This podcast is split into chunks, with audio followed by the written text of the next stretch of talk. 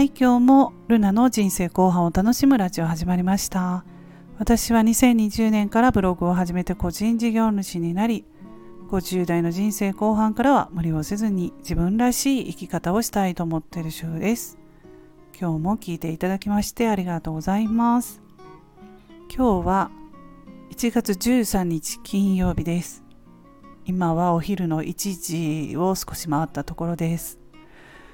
あのこの時間がね一番なんか声が出やすくって私は。うん。ですらすら話せる時間帯というか昼からの方がね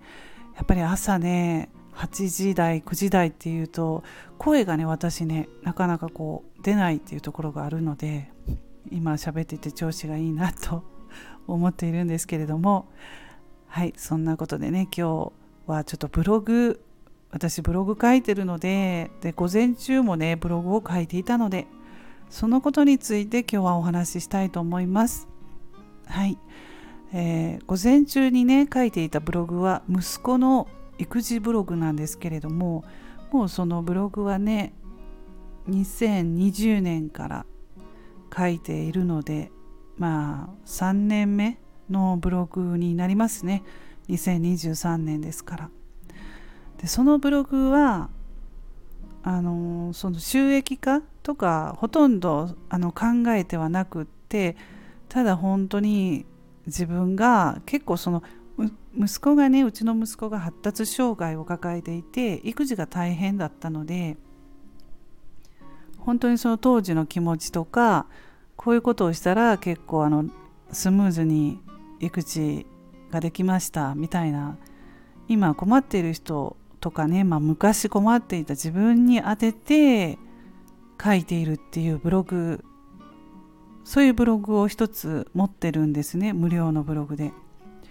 まあでもそこにはねあの Google アドセンス広告の審査に通ってそのアドセンス広告っていうのはついてるんですけれども、まあ、それだけであと特にその楽天とかアマゾンとかアフィリエイトのバナーをつけたりはしてないんですね。うんまあ、純粋に読んでくれる人がいればいいなと思ったり自分のねやっぱりこう気持ちの整理とか、うん、もやもやした気持ちをそのブログに書くとすっきりするっていうところもあるのでそれを午前中書いていたらもう本当にあっという間に時間が経ちました。うんであのそのブログなんですけれどもそんなたくさんねアクセスはありませんが、まあ、一定数ですね記事を更新するといつも読んでくれる方がいます。読者さんがね昔からの読者さんっていうのもいらっしゃって。うん。でそれがすごくなんかモチベーション維持できてるなと思っています。アクセスがねすごくね上がって収益化できているブログっていうのもまあそれが本当にねそれはそれで本当に嬉しいしそれもモチベーションが上がりますけれども、うんまあ、そういうブログもいくつか持っているしまた別でその息子の育児のブログも書いていたりとかいろいろやってるんですよね私。そう。でもただその収益化できていなくても本当にそのまあこの記事がね参考になりましたとかコメントをいただけたりするんですよねそのブログが。そしたら続けていこうとか。まあ今日はあの息子の成人式を終えた気持ちを素直に書いたんですけど、うん、そのブログにね。でやっぱりねそのスラスラと書けるというかうんそうなんですよね。息子のその育児ブログはね何書こうとか全然思わなくってもう自然となんか何千文字書けてるからもう自分で言いたいことがいっぱいなんだなってね。ブログ書いてると改めてねその自分の気持ちがわかるんですけれども、うん、でその前に息子の成人式がもうすぐありますという記事を書いていてその記事にも結構そのうん、コメントもらったりとか、まあ、いいねみたいな足跡を残してくれる人がいたのでじゃあ終わった後の気持ちはどうかって書いておいた方がねあれから気にしてくれてる人いるかなとか思いながらそれはそれで今日午前中書いてました。うん。まあ言いたいことっていうのは今回。もう本当にブログっていいいいなってね 毎回言ってるんですけど、うん、